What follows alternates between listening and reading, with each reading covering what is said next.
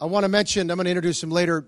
Uh, Sean Breeden is with me, a brother uh, from Ann Arbor, very anointed, uh, young, next generation, apostle, prophet, evangelist type guy. He's a banker, a father. Uh, but what I'm seeing, I just want to see, I tell you, what I'm seeing is a, something new is happening in the Lord, in the move of the Spirit. The Lord's raising up the next generation uh, of really, really dynamically gifted uh, and called and anointed young leaders and uh, he's calling them to be radical.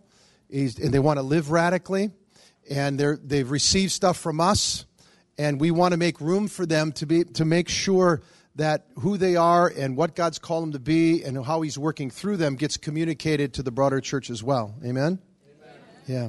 Amen. They're running kind of fast. They're hard to keep up with. They are. They're hard to keep up with. They got a lot going on. So, I want to begin with. Um, the Catechism said Jesus is the Lord of the cosmos. Jesus is so powerful. He's so amazing. I want to just I want to just say a few things about the cosmos. Let's have some fun with this. All right. I'm going to need help from some of you, you know, uh, astronomer types or physicists, you know. That's what I heard. This is a room full of, met, you know, physicists and uh, no. How fast does light travel? 186,000 miles a second. So that means it goes how far? In one hour. It goes 700 million miles in an hour. Light travels 6 trillion miles in a year. Okay? The nearest star to us is Proxima Centauri, and it's over four light years from the Earth. That's the closest star to us. That means four times six trillion. It's 24 trillion miles away from us. That's a long way. Right? The Milky Way, we inhabit the Milky Way, we do, don't we? Our solar system is in the Milky Way. Half of you are now glazed over. As soon as I hit trillion, you're like, oh, well. Ah. The Milky Way galaxy is 105,000 light years in diameter. The,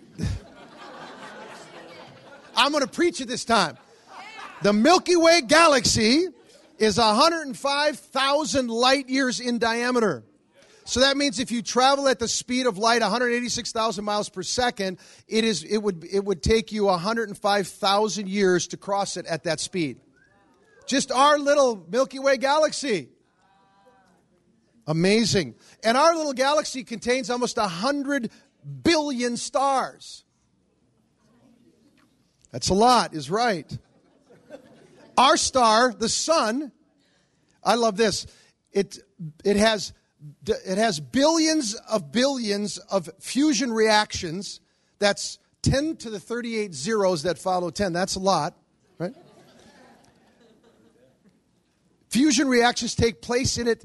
That many fusion reactions take place in it every second. Every second.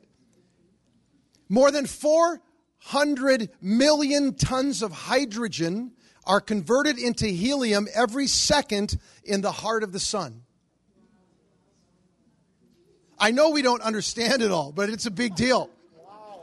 Yeah. Okay, let's say it together. Wow, God. Wow, God.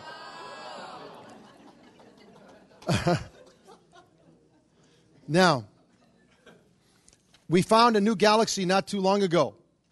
It's called the IC 1101 galaxy. It is 1 billion light years away from us. It's 1 billion times 6 trillion, the distance. Somebody just passed out back there. They just. It's the largest known galaxy in the universe. Its diameter is just, just this galaxy's diameter is six million light years across. That's six million times six trillion miles. That's a long way. I know this is hard to grasp, but it's 50 times the size of the Milky Way. All right? Now, how many of you heard of the Big Bang? Okay, it's a, it's a theory, it's how, how things began. There's a beautiful book that I got some of this stuff from by Father Thomas Dubay. called The Evidential Power of Beauty.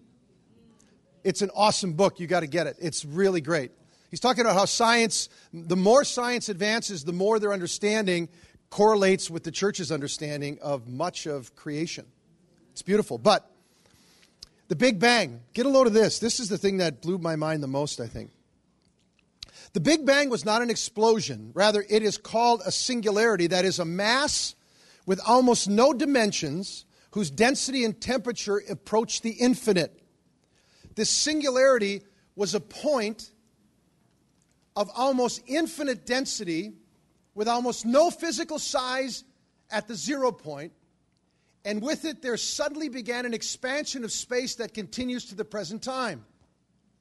Consider this staggering idea, also taught by theoretical physics, that the unimaginable mass of 50 billion galaxies. Remember, we talked how big the galaxies are? Right? With trillions of stars and the universe, all of that.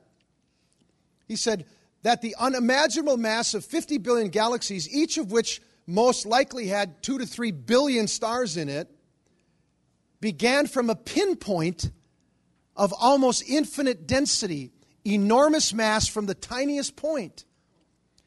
These, he, he mentions two famous physicists, I can't pronounce their names but they're quoting, so they tell us that at one sextillionth of a sextillionth of a second after the beginning, all the matter in the universe was packed into a space much, much smaller than a proton, than a single proton. Did you hear me? Imagine, imagine, he says here, these scientists go on, they say, imagine. The density at that point staggers the imagination. Imagine planets, stars, whole galaxies, all the matter and the energy in the universe contained in a space next to, the, next to nothing in size. At, a time, at time zero, the density was infinite with no extension in space at all. I know that's a little scientific, but think about that. How awesome is God? All things were made through him. All things were made for Jesus. The Father made this for Jesus and through Jesus. And at one point, he said, Son, watch this. Boom. And all began to expand. And what comes out of his, it's almost infinite mystery, beauty, glory, all of it reflects God. All of it bears the image of God. And think about, think about these scripture passages. The heavens declare the glory of God. Let's say it together. The heavens, declare the glory. Declare the glory. And the firmament shows forth his handiwork. Hebrews chapter 1 verse 3 says this about Jesus. He upholds the universe by his word of power. Jesus upholds it all by his command. Everything in the universe, all the stars, the magnitude tells us of how God's infinite in his greatness. The burning stars and the hydrogen light and the power of that burning. It's like the furnace of God's love, and it's the light of God that gives life to all of us. And everything that is that's made by God gives him the glory according to their nature, except human beings the crown of creation. Every rose, beautiful rose, gives God these beautiful flowers. Give God the glory that is his due. It's all for Jesus. But the crown of creation, we're blinded. It's called the reign of sin and death. It's the darkness on the human mind. And look at how hard human beings today, in our smarts, in our wisdom, in our technology, want to say there is no God. You know, books written, God is not great. It's, it's the bondage of the human mind under sin. Amen? Amen? And God made all of this for us too, to marvel at and to celebrate and to receive it as a word about who He is. Isn't that beautiful? Say with me God is, God great. God is great. Turn to somebody next to you and say, God is great. Yeah. Say it again. God is great. It is so foolish to oppose the holy God. Imagine this. I said this at our gathering this year. Imagine this if you're walking along in this hot July day, you're waiting for the bus, and you kind of look down on the ground and you see on the sidewalk this little trail of red ants.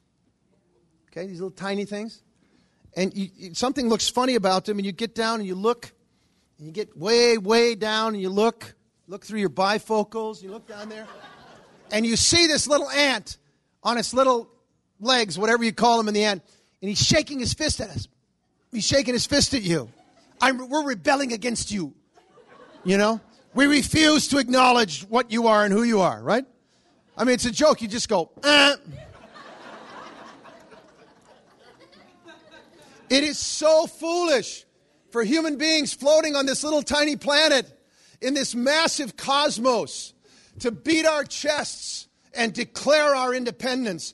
There is no God. No one will tell me who I am or what happiness is or what truth is. No one will because I'm my own master. Oh, yeah? You don't even know where you came from. You don't even know what you are. You don't even know why you are. Right? It's foolishness. But God looks upon us and looks upon them with tenderness, with mercy, with compassion. And this is why I want to go back. This is why Jesus is disciplining his church, because the church is fat, compromised, and compromised. Much of the church is worldly. Much of the church is lukewarm. We actually don't care very much about the lost. I mean, many, very, very few people do. It's why we don't do much evangelization in the church. I mean, I don't know your stories. I'm not saying you. I'm just saying, just across the church, it's a statistical fact. The urgency isn't there. And the God of the universe who created everything thought it, thought it was so important that his, his love, for God so loved the world that he gave his son he loves the world so much. He loves everybody on it so much. Do we? Do we have the heart of Jesus? That's why Jesus has to prune us. That's why the pruning and discipline is going on in the church right now. He wants to awaken us. He's, he's going to keep pruning it till he gets to the part that in his mind is big enough that, that he finds those whose hearts are radically set on what his heart is radically set upon. His main passion isn't to make you comfortable and me comfortable. That's, I mean, or secure and safe. Because he knows those are, those are, those are just illusions that pass anyway, right? Because the whole, the end of everything, friends, is just right here. It's right in front. If you could see it spiritually, I mean, heaven's right here. The angels are right, they're right here. And you're going to pass over. And it's going to, you know, we cling to this life so much, but we're all going to die. It's my favorite topic. We're all going to die.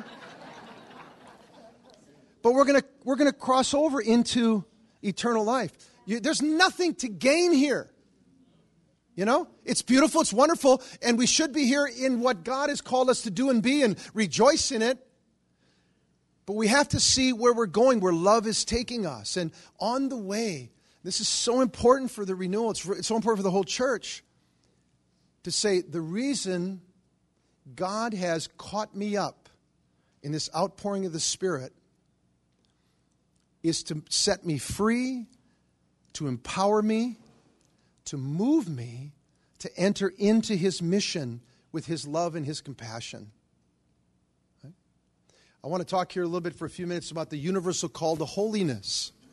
That's what the Spirit's about. The universal call to holiness and universal call to mission. Say with me holiness, and mission. I'm going to talk a little bit about holiness. Sean's going to talk a little bit about mission. What is holiness? Holiness is basically the great commandment. If you had to summarize it, right? Love the Lord your God with all your heart, all your soul, all your mind, and all your strength. Love your neighbor as yourself. The great commit, the, the great, uh, the uh, universal call to mission is what? Universal call to mission is the Great Commission go make disciples of all nations, right?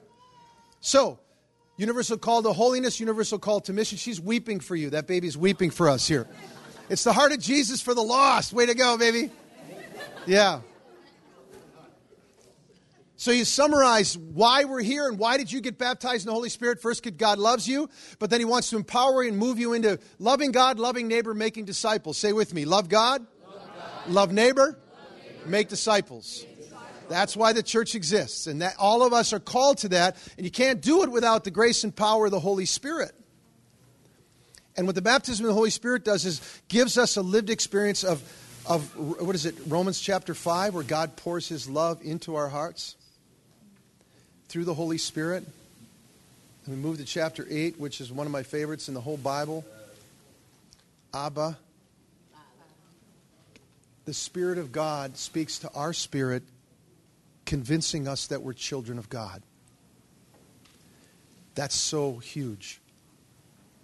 And the Spirit is helping us to love God, to fulfill the great commandment. One of the things we need to do as we lead, as we live, as we preach, is to believe again that the greatest thing a human being can do and the definition of success, of human success and achievement, it's not even our, it's not our own achievement, it's God's in us is to love God. There's nothing greater. You could be, you could own Apple, Microsoft, Facebook, Wall Street, you name it. You could have, if you, you could own it all.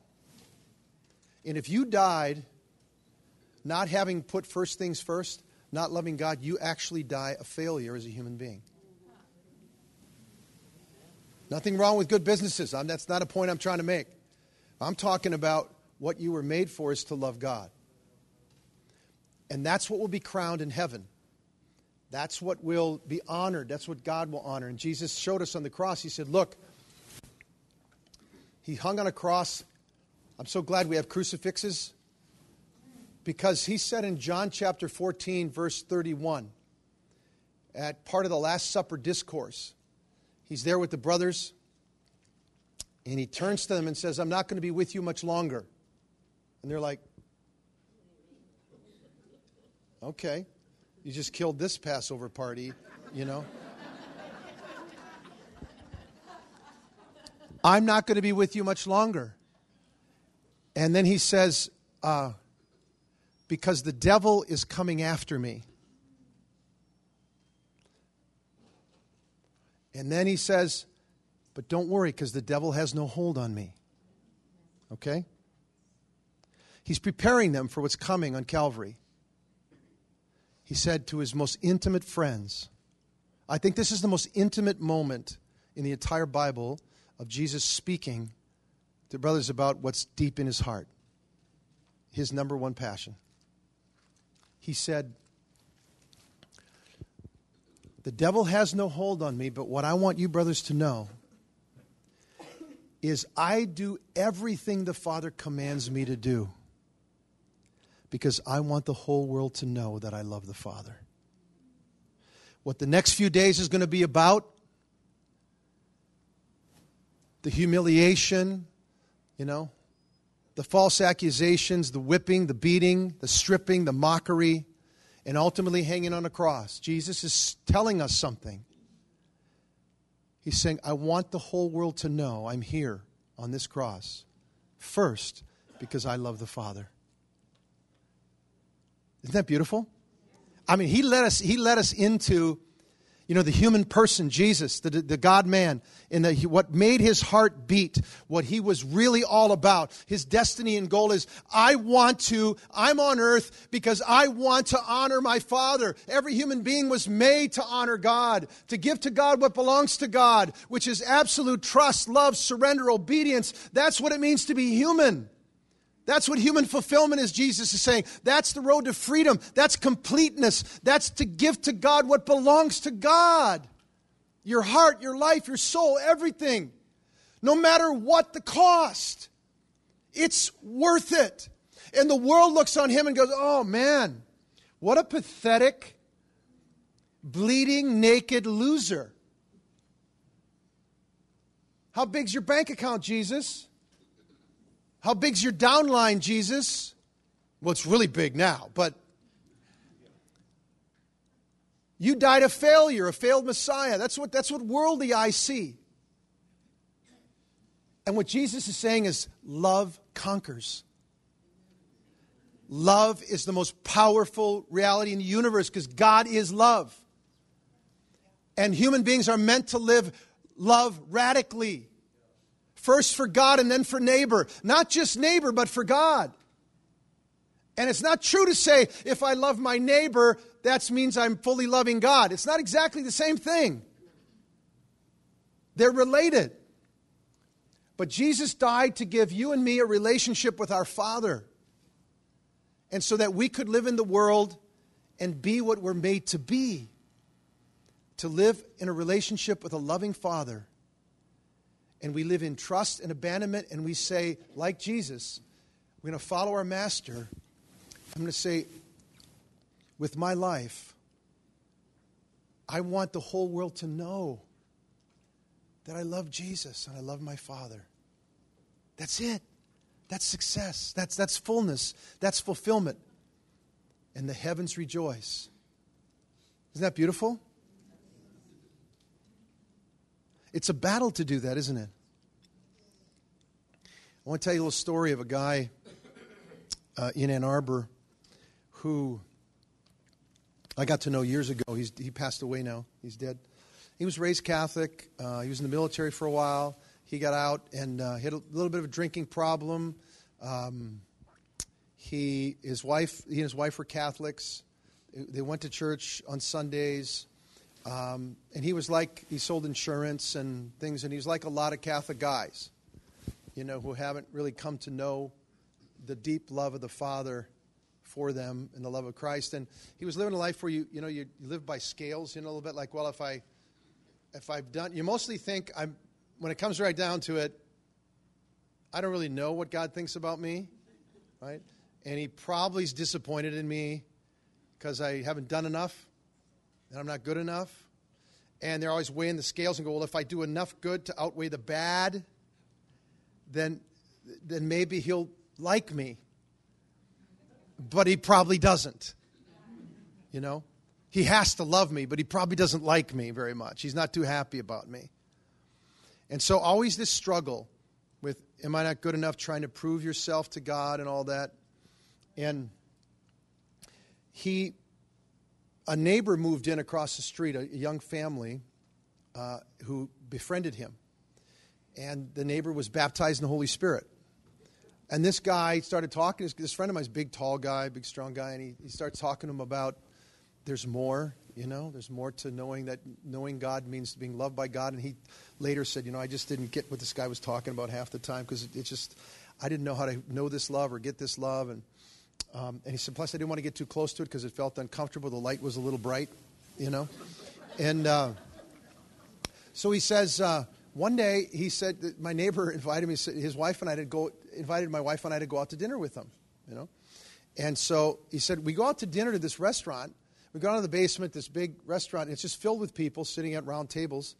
And uh, this guy seemed to know everybody in the room just about, you know. He said, It's kind of weird, you know, we're at this restaurant, it's not normal.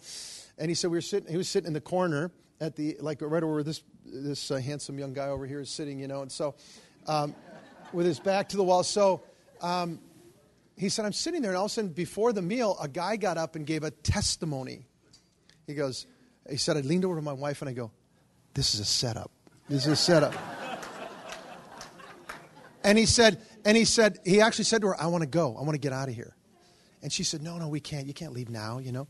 And he says, No, I want to go. She said, No, no. Most women are in charge, let's face it, you know. But anyway, so so he's sitting there, and the guy gives a testimony. Simple testimony. And the Spirit of God came on this guy. And everybody was facing the speaker, and he said, I'm so glad they were because I started crying and I couldn't. I'm like, and I'm trying to wipe it off. I'm trying to just like not think about what this guy's saying because every time I think about what he's saying, I can't handle it, you know. And he's like teared up. This is a big, distinguished guy, you know. And he goes home, and um, they really didn't talk about it much on the way because he didn't want to talk about it. But his neighbor got a, heard a few sniffs that night, you know. And so, you know, he asked him about it, and uh, and he helped him see, you know, what I've been talking to you about, the love of God and how it was coming to him. And, and so this guy slowly starts opening up to God. So he comes to, he, this guy would say, hey, God's got a plan for you, you know, and okay, God's got a mission for you. Okay, I don't know, I don't have any idea what it is. I don't even have any gifts. I don't even know what I could do for church and religion and all that, you know. So he goes to Mass with his wife the next Sunday, and the priest says at the end, he makes an announcement we need another Eucharistic uh, person to take communion to University of Minnesota, Michigan Hospital. And his wife kind of elbows him and goes, Hey, you should do that. He goes, No way, I'm not doing that. It's not happening, you know? And then she must have told the neighbor, because the neighbor, you know, at one point when they're talking, said, Hey, you know, I heard you, you might be going to University Hospital, you know? And he goes, I, I, there's no, I can't do that kind of thing. It's too personal. It's just too, you know, I mean, plus he said, I hate hospitals. I hate the smell of them, and I don't like being around sick people, you know? Perfect guy for Jesus to call, right? And then, and then uh, they go the next week, and it's still, he, the, the priest said, Look, we're still looking for someone to do this. His wife said, You should really do it, honey. You should do it. He goes, Well, I'll go, I'll go ask Father after. So he talks to him outside and said, Father, you know, I know you're looking for somebody. My wife thinks this is something good for me to do. I, I don't feel comfortable doing it, but, but he goes, Good, good. You're just the guy we need, you know. And he goes, I don't know what to do. I, I mean, I feel I'm not a very spiritual guy, Father. Plus, I still drink and struggle. I'm struggling, you know? He goes, You're just the right guy. You're just the right guy. And he goes, I'll tell you what to do. I'll show you what to do. It's really pretty simple. So he, did, he teaches him a little bit what to do. And then um, he's talking to his neighbor, and he goes, Seriously, man, I am so nervous about this. I don't. He goes, Hey, just relax. He said, The Holy Spirit is in you. Okay? And all you have to do is just listen to the Holy Spirit and love the person in front of you. It's pretty simple. He goes, Yeah, it's easy for you to say. You're not going. You know, it's like, you know. So, so he goes there, you know, and on the first day he's there, first or second day he's there, you know, they tell you who just came in and what they're there for, and he's in the like the intensive care area. And someone tells him, you know, that there's a woman, a Catholic woman, who she wrote Catholic on her thing, that may want somebody to come and see. So he goes, okay, I'll, I'll go check, you know. And he walks down, he, and he looks in, and, uh, and she's sitting there, and he knocks on the door, and she said, yes. And he comes walking in, and he sa- she says, uh, she said, who are you? He said, well, I'm, a, I'm the chaplain, you know, for the Catholic. And he barely got Catholic out, and she goes, get out of here. She yelled at him. She started cussing at him you know? And he comes walking down the hall. He goes, I knew this was going to happen. I knew it. I knew it. I knew it you know? And uh, he goes home and tells his friend what happened. He goes, See, I just, I'm not the guy for this. And he goes, You're just the guy for it. Now, let's pray for this lady. Her name was Lucy. And uh, go talk to her tomorrow. He goes, No, I'm not. She told me to stay out, so I'm not going in. You know, that kind of a deal. And so he walks down the hall, like uh, next day or whatever day it was that he got there, and her, door was shut. He was super happy. So he walked by, and he said he felt like a hand just stopped him and said, was the Lord, and said, Say hi to Lucy. He goes, Lucy doesn't want me to say hi. You know what I mean? And he said, I, I and he's thinking what the guy told him about be obedient to the Holy Spirit, you know? And he knew it was something God was holding. And this is what he did. He opened the door. He goes, "Morning, Lucy," and he shut the door like that. And she goes, "Come here, come here." He opens the door and he goes in, and he's, you know, said yes, and she said, "I want to talk to you." And it turns out she was raised Catholic. She had something happen with her family in the church at an earlier time. She left the church. She's super angry at the church. Um, this kind of thing. And you know, my friend is listening to her, and all of a sudden he starts to get comfortable a little bit. She talked for quite a while, and then he said, Would you like to go to confession? And uh, she looked at him and said, Yeah, I would. He goes, I'll call a priest. And it, the hospital's close to St. Thomas Parish. It's just a few blocks away in Ann Arbor. And the priest happened to be there. And the priest comes down and he goes in to hear her confession. He's in there for quite a while. And Tom's, this guy's outside, he's walking around, and he, um, The door opens, and the priest comes out, and he looks at Tom and he goes, like that, you know? And, and Tom goes in, and she's radiant, and she's crying, and she's so happy.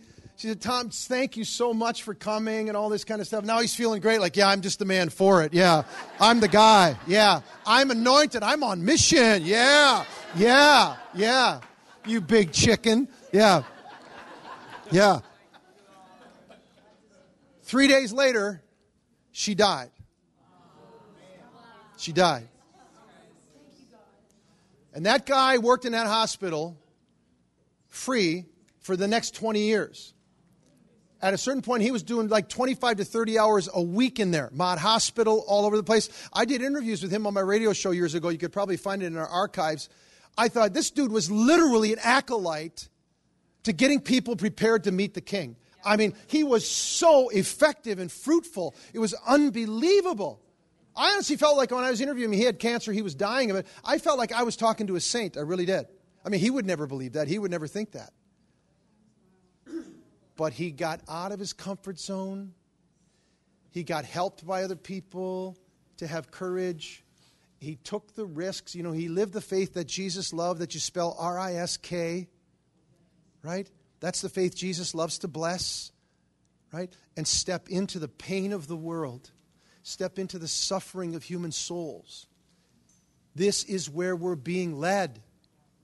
So, where to do life in the Spirit seminars in the future? What's the, what's the purpose of charismatic renewal in Columbus? To set up prayer groups in every parish? Well, maybe, maybe not.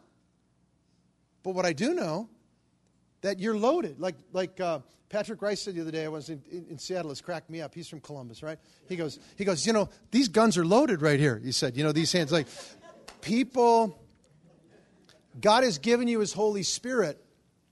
Find out where He's sending you. Where's the missional context He's sending you into? Is it a prison? Is it in your neighborhood? Is it in a senior home? There's a lot of dying people. I think there's more dying, there's more women in senior homes than men. They seem to live longer, you know, or something. But there's a lot of extremely lonely human beings in the most critical time of their life. They're living alone. Go talk to them. Go hold their hand. Go love them. Go pray over them. Go tell them about Jesus. A friend of mine, a man who runs uh, that, that ministry, that uh, company, Visiting Angels. You ever heard of that, Visiting Angels? He goes in every, every week to a senior home and he brings his guitar and he pulls them together and he sings to them and they love it. You know, and he sings, he teaches them Christian music. He, they let him pray with him because they want it. So they don't, the, the institution doesn't mind. Takes him through Life in the Spirit seminars and all that kind of stuff. And if you asked him, he'd said, I'm the last guy who's equipped to do this stuff. You know? So what we need to hear today is to love, the love of Christ ought to compel us to love our neighbor. And the idea and the knowledge of what has been put into us by the Spirit, the presence of the Spirit, which is meant to be given away, ought to move us now under the call of the recent popes to say, go smell like the sheep. Right? Go find them and go smell them and go live with them. Do what you can. You know what I mean? And I'm saying this to you not just because it's an obligation, because it is, but I'm saying this to you don't miss it. Don't miss out on this chance. Because life is short and you're going to be dead soon. Right?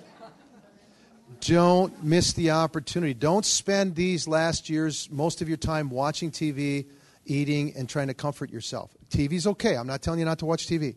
I'm just telling you that a consumer society gets us to do the things they want us to do. You know, to medicate us, to, to distract us, and all that kind of stuff. Don't let them steal your mission.